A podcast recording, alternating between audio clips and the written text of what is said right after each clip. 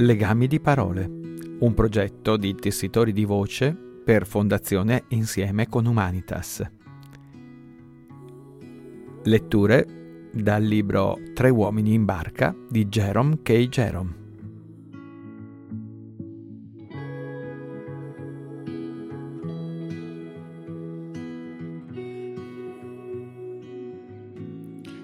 Tre uomini in barca, capitolo tredicesimo. Marlow è una delle più piacevoli cittadine sul fiume che io conosca. È un piccolo centro indaffarato e animato, non molto pittoresco in complesso, è vero, eppure vi si possono trovare molti bizzarri cantucci e angolini, archi innalzati sul diroccato ponte del tempo, lungo il quale la nostra fantasia torna indietro fino ai giorni in cui il maniero di Marlow aveva come suo signore Saxon Algar, prima che Guglielmo il Conquistatore se ne impadronisse per farne dono alla regina Matilde e prima che passasse ai conti di Warwick o allo scaltro Lord Paget, consigliere di quattro successivi sovrani. La cittadina è inoltre circondata da belle ubertose campagne, se dopo essere stati in barca si avesse voglia di fare una passeggiata, lì, ove il fiume stesso raggiunge il culmine della sua bellezza. Giù fino a Cucam, oltre i boschi quarri e i pascoli, ecco una bella gita. Cari antichi boschi quarri, con gli stretti sentieri in salita e le piccole serpeggianti radure. Come mi sembrate profumare adesso dei ricordi di assolate giornate estive? come brulicano i vostri ombrosi panorami dei fantasmi di volti ridenti, e come dalle vostre foglie fruscianti scendono sommessamente le voci di tanto tempo fa. Da Marlow a Sonning lo scenario è ancora più bello. V'è la grandiosa e antica abbazia di Bisham, sulle cui mura di pietra echeggiarono gli urli dei Templari, che in un certo periodo ospitò Anna di Cleves e in un altro la regina Elisabetta. La si supera sulla riva destra un 800 metri appena a monte del ponte di Marlow. L'abbazia Bisham è ricca di arredi melodrammatici. Contiene una camera da letto completamente rivestita con arazzi e una stanza segreta, nascosta in alto entro le massicce mura. Il fantasma di Lady Hobby, che percosse a morte il suo bimbetto, si aggira ancora lì durante la notte, cercando di lavarsi e purificarsi le mani spettrali in una spettrale bacinella. Warwick, il creatore di re, riposa lì, non curante ormai di cose banali come i sovrani di questo mondo e i regni di questo mondo. E lì riposa in pace anche Salisbury, che rese grandi servigi a Poitiers. Subito prima di giungere all'abbazia e proprio sulla riva del fiume si trova la chiesa di Bisham, e forse, se esistono tombe degne di essere vedute, sono quelle che si trovano in questa chiesa. Shelley compose la rivolta dell'Islam passando di qui in barca quando risiedeva a Marlow. Si può vederne ancora oggi la casa in West Street. Vicino alla chiusa di Harley, un po' più a monte sul fiume, ho pensato spesso che neppure un mese mi basterebbe per assorbire tutta la bellezza del panorama. Il villaggio di Harley, situato cinque minuti a piedi dalla chiusa, è uno dei più antichi centri abitati esistenti sul fiume, in quanto risale ai tempi di Re Seber e di Re Offa. Subito al di là della chiusa, risalendo il fiume, v'è il campo dei danesi, ove gli invasori danesi si accamparono un tempo durante la loro marcia nel Gloucester Shore e ancora un po' più avanti, annidate in un'ansa graziosa del corso d'acqua, si trovano le rovine dell'abbazia di Medmenham. I famosi monaci di Medmenham, la setta delle fiamme infernali, come venivano chiamati comunemente, e della quale faceva parte il famigerato Wilkes, erano una confraternita che aveva per motto fai come ti piace, e tale invito figura ancora oggi sopra la porta in rovina dell'abbazia. Molti anni prima che venisse fondata questa falsa abbazia, con la sua accolta di riverenti buffoni, sorgeva nello stesso luogo un monastero più serio, i cui monaci erano alquanto diversi dai gozzovigliatori che dovevano seguirli cinquecento anni dopo. I monaci cistercensi, la cui abbazia sorgeva qui nel XIII secolo, non indossavano altro che ruvidi sai e cappucci, e dal loro vitto erano esclusi la carne, i pesci, le uova. Dormivano sulla paglia e si alzavano a mezzanotte per assistere alla messa. Trascorrevano le giornate lavorando, leggendo e pregando, e per tutta la loro esistenza osservavano un silenzio assoluto come quello della morte, poiché nessuno di loro parlava. Una tetra confraternita che viveva tetramente in quel luogo soave, reso così splendido da Dio. Strano che le voci della natura tutto intorno ad essi, il canto sommesso dell'acqua, i bisbigli delle erbe del fiume, la musica del vento frusciante, non avessero insegnato loro un più autentico significato della vita. Rimanevano in ascolto durante le lunghe giornate, tacendo, in attesa di udire una voce dal cielo. E per tutte le lunghe giornate e nelle notti solenne il cielo parlava con miriadi di voci, ma essi non lo udivano. Da Medmenham alla bella chiusa di Ambledon il fiume è ricco di bellezza, ma dopo Greenlands e sino oltre Henley è alquanto spoglio e monotono. Giungemmo tollerabilmente presto, lunedì mattina, a Marlow e andammo a fare il bagno prima di colazione. Poi, mentre tornavamo indietro, Montmorency si rese spaventosamente ridicolo. Il solo argomento a proposito del quale i punti di vista miei e di Montmorency divergono seriamente è quello dei gatti. A me piacciono i gatti, a Montmorency no. Quando incontro un gatto dico povero micetto e mi chino e gli solletico i lati della testa e il gatto irrigidisce la coda come se fosse di ghisa, inarca la schiena e strofina il muso contro i miei pantaloni. Tutto è dolcezza e serenità. Quando Montmorency incontra un gatto, l'intera strada viene a saperlo e in dieci secondi si sprecano tante parolacce da bastare a un uomo rispettabile, con un po' di parsimonia, per tutta la vita. Non incolpo il cane, di norma mi accontento di dargli scapaccioni sulla testa o di prenderlo a sassate, perché ritengo si tratti del suo istinto. I fox terrier vengono al mondo con dentro quattro volte più peccato originale degli altri cani e occorreranno anni e anni di pazienti tentativi da parte di noi cristiani per riuscire a modificare in misura apprezzabile la loro indole litigiosa. Rammento di essermi trovato un giorno nell'ingresso della cooperativa di High Market e tutto intorno a me c'erano cani in attesa del ritorno dei rispettivi padroni che stavano facendo acquisti nel negozio. Tra gli altri si trovavano lì un mastino, uno o due pastori scozzesi, un San Bernardo, alcuni cani da riporto e Terranova, un segugio per la caccia al cinghiale, un barboncino francese con un mucchio di pelo intorno alla testa, ma tosato nel resto del corpo, un bulldog, alcune strane bestiole grandi pressappoco come topi e per finire un paio di Yorkshire bastardi. Se ne stavano tutti seduti lì, pazienti, buoni e cogitabondi. In quell'ingresso sembrava regnare una solenne placidità, un'atmosfera di calma e di rassegnazione, nonché di dolce malinconia, pervadeva la stanza. Poi entrò una graziosa signorina, conducendo con sé un piccolo fox terrier, dall'aria mite, e lo lasciò legato alla catena tra il bulldog e il barboncino. Il cane sedette e si guardò attorno per un attimo. Quindi volse lo sguardo al soffitto e parve, a giudicare dall'espressione, che stesse pensando alla propria madre. Dopo qualche minuto sbadigliò. Infine osservò gli altri cani, tutti silenziosi, gravi e dignitosi.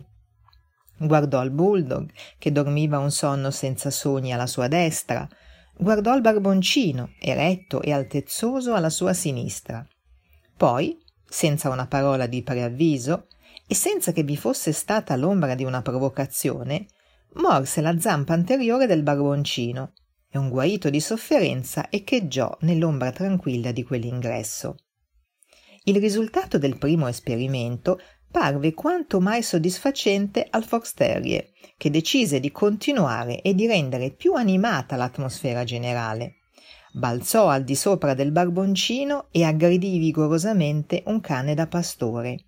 E il cane da pastore si destò e immediatamente lottò ferocemente e rumorosamente con il barboncino. Il nostro fox terrier tornò allora al proprio posto, afferrò il bulldog per un orecchio e cercò di scaraventarlo via. E il bulldog, una bestia curiosamente imparziale, attaccò tutto ciò che riusciva a raggiungere, compreso il portiere, la qual cosa diede modo al caro, piccolo fox terrier di, go- di godersi una zuffa indisturbata e tutta sua, con uno Yorkshire bastardo altrettanto disposto a battersi. Chiunque conosca l'indole canina non ha certo bisogno di sentirsi dire che ormai tutti gli altri cani lì presenti si stavano battendo come se dalla mischia dipendessero le sorti dei loro focolari e delle loro case. I cani grossi lottavano indiscriminatamente gli uni contro gli altri e i cani piccoli si battevano tra loro e approfittavano di ogni momento libero per azzannare le zampe dei cani grossi. L'intero ingresso si tramutò in un vero e proprio pandemonio e lo strepito divenne terrificante. Una gran folla si riunì all'esterno, nell'High Market, e tutti domandarono se si trattasse di una riunione parrocchiale, oppure chi veniva assassinato e perché. Uomini accorsero con bastoni e corde cercando di separare i cani e venne chiamata la polizia. Nel bel mezzo del tumulto, la soave signorina tornò, strappò via il suo soave cagnetto, che pur avendo nel frattempo conciato per le feste il bastardo, destinato ad almeno un mese di immobilità, ostentava adesso l'espressione di un agnellino appena venuto al mondo. Lo tenne tra le braccia, lo baciò, gli domandò se per caso fosse stato ucciso e che cosa gli avessero fatto quei perfidi enormi cani tanto brutali e il cagnetto le si rannicchiò contro, contemplandone il viso con un'espressione che sembrava dire Oh, quanto sono contento che tu sia venuta a sottrarmi a quella scena indecorosa. Ella disse che i dirigenti della cooperativa non avevano alcun diritto di consentire che creature enormi e selvagge come gli altri cani venissero lasciate insieme ai cani delle persone rispettabili e soggiunse di essere quasi decisa a denunciare qualcuno. Questa è l'indole del fox terrier e pertanto non incolpo Montmorency per la sua tendenza a litigare con i gatti però quel mattino Montmorency si pentì di aver ceduto ai suoi istinti. Stavamo, come ho detto, tornando indietro dopo aver fatto il bagno e circa la metà di High Street un gatto sfrecciò fuori da una delle case più avanti e cominciò ad attraversare, trotterellando, la strada. Montmorency lanciò un grido di esultanza, il grido di uno spietato guerriero che vede il suo peggior nemico a portata di mano, lo stesso grido che avrebbe potuto lanciare Cromwell quando gli scozzesi discesero il pendio della collina, e volò dietro la preda. La sua vittima era un grosso gatto maschio nero. Non ho mai veduto un gatto più enorme, né un gatto dall'aria più malfamata. Aveva perduto metà della coda, una delle orecchie e una parte considerevolmente cospicua del muso, era un animale di taglia lunga, muscoloso, aveva un'aria placida e soddisfatta. Montmorency si lanciò contro quel povero gatto alla velocità di 30 km all'ora, ma il gatto non si affrettò, quasi non si fosse reso conto del fatto che la sua vita era in pericolo. Continuò a trotterellare tranquillo, finché il suo possibile assassino venne a trovarsi ad un metro da lui. Poi si voltò sedette nel bel mezzo della strada e fissò Montmorency con un'espressione soave e interrogativa che sembrava proprio voler dire Scusa, stai cercando me? Montmorency non difetta di coraggio, ma c'era un qualcosa nell'aria di quel gatto che avrebbe raggelato il cuore anche del cane più audace. Pertanto Montmorency si fermò bruscamente e fissò il micio. Nessuno dei due parlò ma la conversazione che si poteva immaginare fu ovviamente questa. Il gatto. Posso fare qualcosa per te? Montmorency. Mm, no, no, grazie. Il gatto. Parla pure se davvero vuoi qualcosa, sai. Montmorency indietreggiando in High Street. Oh no, affatto, stanne, certo, non disturbarti, io temo di essermi sbagliato. Mi era parso di conoscerti. Scusami se ti ho disturbato. Il gatto. Nessunissimo disturbo. È stato un vero piacere. Allora sei proprio sicuro di non volere niente? Montmorency sempre indietreggiando.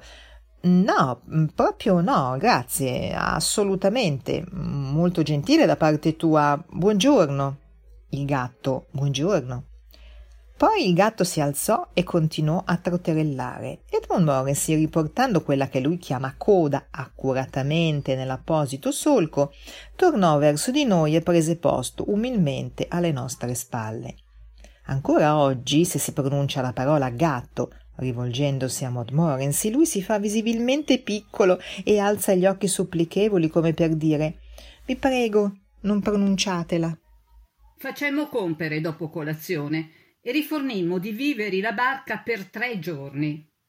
George disse che avremmo dovuto acquistare verdure perché nuoceva alla salute non mangiare verdure. Disse che erano facile a cuocersi e soggiunse che vi avrebbe provveduto lui. Così acquistammo 5 kg di patate, un bel po' di piselli e alcuni cavoli. Ci procurammo inoltre all'albergo un pasticcio di carne, un paio di crostate a ribes e un cosciotto di montone. Poi, girando per la cittadina, comprammo frutta, dolciumi, pane, burro, marmellata, pancetta, uova e altre cibarie ancora. Considero la partenza da Malo uno dei nostri maggiori successi. Fu dignitosa e imponente, senza essere pretenziosa. Avevamo preteso in ogni negozio che i nostri acquisti venissero mandati seduta stante insieme a noi. Non volevamo saperne della solita frase Sì, signori, manderemo subito la roba, il garzone sarà là prima di loro, signori e di dover poi aspettare inutilmente sul pontile ed essere costretti a tornare due volte nei negozi e a litigare. Aspettammo che il cestino fosse preparato e conducemmo il garzone con noi. Entrammo in un gran numero di negozi, adottando in ognuno di essi lo stesso principio, e ne conseguì che, una volta terminati gli acquisti, fummo seguiti da una bella collezione di garzoni che reggevano le vettovaglie. E la nostra marcia conclusiva lungo High Street e fino al fiume dovette essere lo spettacolo più imponente che Malov avesse veduto da parecchi giorni. L'ordine della processione era il seguente. Montmorency con un bastone in bocca, due bastardi dall'aspetto poco raccomandabile, amici di Montmorency. George, con cappotti e coperte, intenti a fumare una pipa corta. Harris, che si sforzava di camminare con grazia disinvolta, reggendo in una mano una pesante valigia Gladstone e nell'altra una bottiglia di succo di limone. Garzone del verduraio e garzone del, del panettiere con cestini facchino dell'albergo con cesta, garzone del pasticcere con cestino, garzone del droghiere con cestino, cane a pelo lungo, garzone del negozio di formaggi con cestino, un tizio qualsiasi con valigia, amico del tizio qualsiasi con le mani in tasca, amico del tizio qualsiasi con le mani in tasca intento a fumare una corta pipa d'argilla. Garzone del fruttivendolo con cestino, il sottoscritto con tre cappelli e un paio di stivaletti. E il tentativo di avere l'aria di non saperlo, sei ragazzetti e quattro cani randagi. Quando giungemmo sul pontile, il barcaiolo disse Scusino, signori, la loro è una lancia a vapore o una casa galleggiante? Avendolo noi informato che si trattava di una barca a due rematori, parve sorpreso. Quel mattino avemmo parecchie noie con la lancia a vapore. Era imminente la settimana sportiva di Henley e stavano risalendo il fiume in gran numero, alcune per conto proprio, altre rimorchiando case galleggianti. Io odio le lance a vapore e presumo che ogni appassionato delle barche a remi le odi quanto me. Non mi capita mai di vedere una lancia a vapore senza dire a me stesso che mi piacerebbe adescarla in un tratto solitario del fiume e poi, nel silenzio e nella solitudine, strozzarla. V'è una sfacciata arroganza nelle lance a vapore che riesce a destare ogni perfido istinto della mia indole, per cui anelo ai bei tempi antichi, quando potevi andare in giro e dire alle persone quello che pensavi di loro, servendoti di una scure e di un arco con le relative frecce. L'espressione sulla faccia dell'uomo che se ne sta ritto a poppa con le mani in tasca, fumando un sigaro, è sufficiente di per sé a giustificare il ricorso alla violenza. E il fischio prepotente affinché tutti tolga di mezzo garantirebbe, ne sono certo, un verdetto di omicidio per legittima difesa da parte di qualsiasi giuria composta da appassionati del fiume. Ogni volta che una lancia a vapore raggiungeva la nostra barca, quanto doveva fischiare prima che noi ci togliessimo di mezzo. Semi è lecito, senza sembrare vanaglorioso, credo di poter sinceramente dire che la nostra barchetta, nel corso di quella settimana, causò più intralci ritardi ed esasperazione alle lance a vapore da noi incontrate di tutte le altre imbarcazioni esistenti sul fiume messe insieme. Arriva una lancia a vapore! gridava uno di noi, avvistando il nemico in lontananza, e in un attimo tutto veniva approntato per accoglierlo. Io mi mettevo al timone e Harris e George sedevano accanto a me e tutti e tre voltavamo la, le spalle alla lancia, lasciando che la barca andasse placidamente sul filo della corrente nel bel mezzo del fiume. La lancia sopraggiungeva, fischiando, e noi continuavamo imperterriti. Una volta arrivata a cento metri di distanza, la lancia cominciava a fischiare da matti e le persone a bordo si sporgevano dai lati, urlando nella nostra direzione. Ma non c'era pericolo che noi le udissimo. Harris ci stava raccontando un aneddoto concernente sua madre e nemmeno per tutto l'oro del mondo George e io avremmo voluto lasciarcene sfuggire una parola. La lancia emetteva allora un ultimo lacerante fischio tale da far quasi scoppiare la caldaia. Dopodiché faceva macchina indietro e scaricava la pressione del vapore girando su se stessa e finendo in secca. Tutte le persone a bordo si precipitavano a prora e sbraitavano contro di noi e la gente sugli argini balzava in piedi, gridando nella nostra direzione, e anche le altre imbarcazioni di passaggio si fermavano unendosi al coro, finché l'intero fiume, per chilometri a monte e a valle, veniva a trovarsi in uno stato di frenetico tumulto.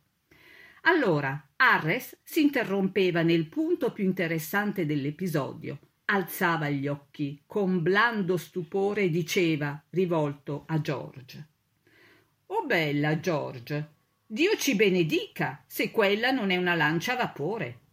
E George rispondeva Beh, a dire il vero, sai, mi sembrava di aver udito qualcosa. Dopodiché fingevamo di essere innervositi e confusi e di non sapere come togliere di mezzo la barca, mentre la gente sulla lancia si raggruppava e ci dava consigli. Rema dritto, idiota! Indietro con il remo di sinistra. No, non te, quell'altro. Ehi, lascia stare il timone, ci riesci o no? E adesso remate insieme. Ma no, non da quella parte. Oh, ma che imbecilli! Dopodiché calavano una barca e venivano a darci una mano. E dopo un quarto d'ora di fetiche riuscivano a toglierci di mezzo, così da poter proseguire. Noi li ringraziavamo tanto e ci chiedevamo se non sarebbero stati disposti a rimorchiarci, ma invariabilmente non volevano saperne. Un altro sistema efficace che scoprimmo per irritare le lance a vapore di tipo aristocratico consisteva nello scambiarle per gite annue di impiegati o di organizzazioni religiose. Domandavamo ai passeggeri se fossero gli impiegati della ditta Cubit o i buoni templari di Bermondsey e chiedevamo in prestito una casseruola. Le anziane signore, non assuefatte al fiume, vengono sempre molto innervosiste dalla vista delle lance a vapore. Un giorno, rammento, risalì il Tamigi da Staines a Windsor, un tratto d'acqua che abbonda singolarmente di quelle mostruosità meccaniche, insieme a un gruppo comprendente tre di tali signore. Fu divertentissimo. Non appena intravedevano una lancia a vapore che si stava avvicinando, volevano a tutti i costi sbarcare e mettersi a sedere sulla riva finché non era scomparsa. Dicevano di essere spiacentissime, ma avevano il dovere, nei confronti delle loro famiglie, di non esporsi ai pericoli. Ci trovammo a corto d'acqua potabile una volta giunti alla chiusa di Embledon e pertanto prendemmo la giara e andammo a chiedere un po' al sorvegliante. George era il nostro portavoce. Ostentò un sorriso seducente e disse Scusi, non potrebbe darci un po' d'acqua? Ma certo, rispose l'anziano gentiluomo, prendete tutta quella che volete e lasciate a me il resto. Grazie infinite, mormorò George, guardandosi attorno. Dove? Dov'è che la tiene? Ma sempre nello stesso posto, ragazzo mio, fu la flemmatica risposta, proprio alle sue spalle. Non la vedo, disse George voltandosi.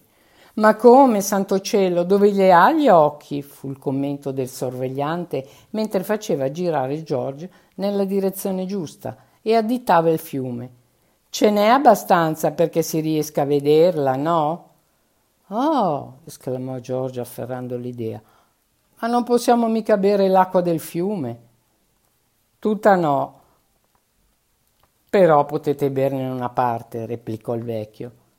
È quello che ho sempre bevuto io da quindici anni a oggi. Giorgio gli fece osservare che il suo aspetto, dopo la cura, non sembrava dimostrare l'efficacia di quest'ultima e soggiunse che lui avrebbe preferito l'acqua più pura di una pompa. Ce ne procurammo un po' in un villino più a monte. Se avessimo indagato, avremmo scoperto, credo, che anche quella era acqua del fiume. Ma non indagammo e pertanto la trovammo ottima. Se l'occhio non vede, lo stomaco non si ribella. Provammo a bere l'acqua del fiume più avanti nel corso di quella stagione, ma non fu un successo. Stavamo scendendo il Tamigi e ci eravamo fermati per il tè dopo una chiusa vicino a Windsor. La giara era vuota e pertanto avremmo dovuto rinunciare al tè oppure attingere acqua del fiume. Harris era propenso a correre il rischio. Disse che facendo bollire l'acqua tutto sarebbe andato bene. Disse che i vari germi nocivi presenti nell'acqua sarebbero stati uccisi dalla bollitura. Pertanto riempimmo il brico con acqua del Tamigi e la mettemmo a bollire e fummo molto attenti nell'accertare che bollisse davvero. Avevamo preparato il tè e ci stavamo apprestando a sorseggiarlo piacevolmente quando Giorgio, nell'accostare la tazza alle labbra, si immobilizzò ed esclamò Cos'è quello? Quello cosa? domandammo Harris e io. Ma quello, disse George, guardando con occhi sbarrati in direzione ovest. Harris e io seguimmo il suo sguardo e vedemmo venire verso di noi sulla pigra corrente un cane. Era uno dei cani più pacifici e più tranquilli che avessi mai visto. Non mi era mai capitato di imbattermi in un cane che sembrasse più soddisfatto e più sereno. Galleggiava in modo sognante, sul dorso, le quattro zampe irrigidite e ritte in aria. Era quello che potrei definire un cane robusto, dal torace ben sviluppato. Venne verso di noi, sereno e dignitoso e calmo, finché non fu giunto all'altezza della nostra barca. Poi, tra i giunchi, si fermò, accingendosi a trascorrere comodamente la notte. George disse che non voleva il tè e vuotò la tazza nell'acqua. Anche Harris, non essendo più assetato, lo imitò. Io vuotai là mezzo la tazza, ma mi pentì di averlo fatto. Domandai a George se ritenesse probabile che mi sarei preso il tifo. Oh no, rispose, soggiungendo, di ritenere che avrei avuto molte probabilità di evitarlo. In ogni modo l'avrei saputo entro quindici giorni se me l'ero preso o meno. Risalimmo il fiume fino a Wargrave. È un breve tratto che conduce lungo la riva destra a circa 800 metri a monte della chiusa di Marsh e vale la pena di percorrerlo in quanto è ameno e ombroso. Naturalmente è disseminato di pali e catene e si vedono ovunque cartelli che minacciano chiunque osi affondare i remi in quell'acqua di ogni sorta di torture, nonché della prigionia e della morte. Mi domando se qualcuno di quei bifolchi proprietari dei terreni lungo la riva non rivendichi diritti anche sull'aria del fiume e non minacci di multare con 40 scellini chiunque osi respirarla. In ogni modo, con un po' di abilità, è facile evitare pali e catene. Quanto ai cartelli, avendo cinque minuti di tempo da perdere e non essendovi nessuno in giro, si potrebbe staccarne alcuni e scaraventarli nel fiume. Verso la metà di quel tratto sbarcammo e pranzammo. E durante il pranzo George e io subimmo uno shock piuttosto violento. Anche Harris subì uno shock. Ma non credo che lo shock di Harris possa essere stato, in qualsiasi modo, forte come il mio e quello di George. Ecco, andò così.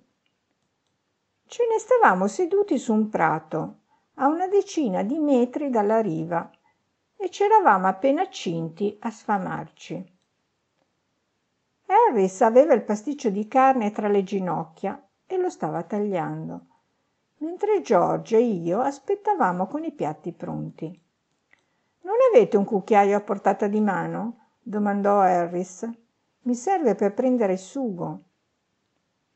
La cesta delle provviste si trovava subito dietro di noi e George e io ci voltammo entrambi per prendere il cucchiaio. Non impiegammo più di cinque secondi. Quando riprendemmo la posizione di prima, Harris e il pasticcio di carne erano scomparsi. Ci trovavamo in un vasto campo aperto. Non c'erano alberi né siepi per centinaia di metri intorno.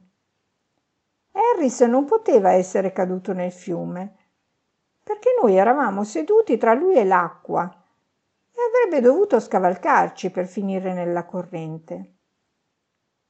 George e io guardammo dappertutto intorno a noi. Poi ci fissammo.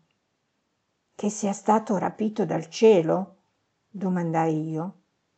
Non avrebbero portato di certo con sé il pasticcio di carne, osservò George.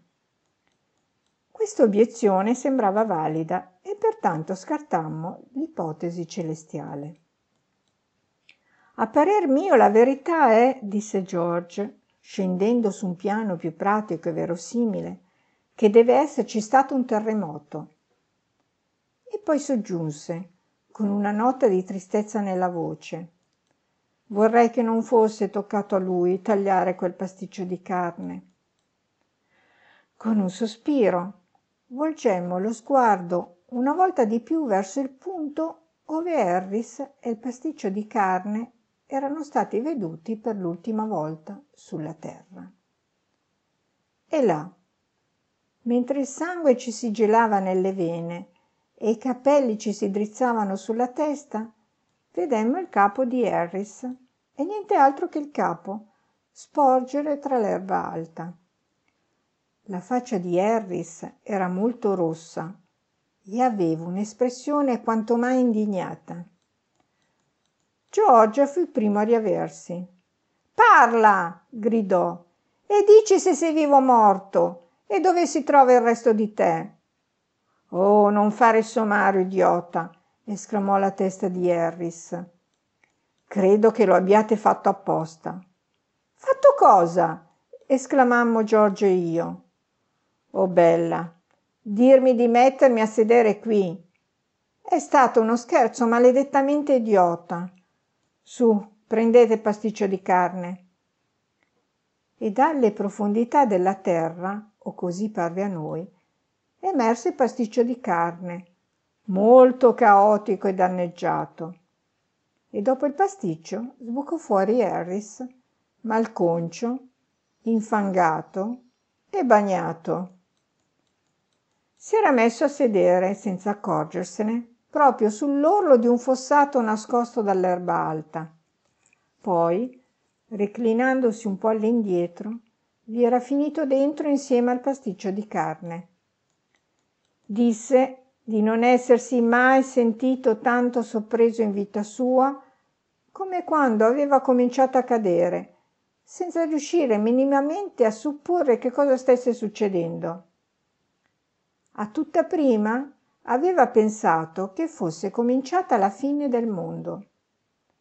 Harris crede ancora oggi che tutto fosse stato predisposto da Giorgio e da me. Ecco, in qual modo gli ingiusti sospetti perseguitano anche i più innocenti. Infatti, come dice il poeta, chi si sottrarrà alla calunnia?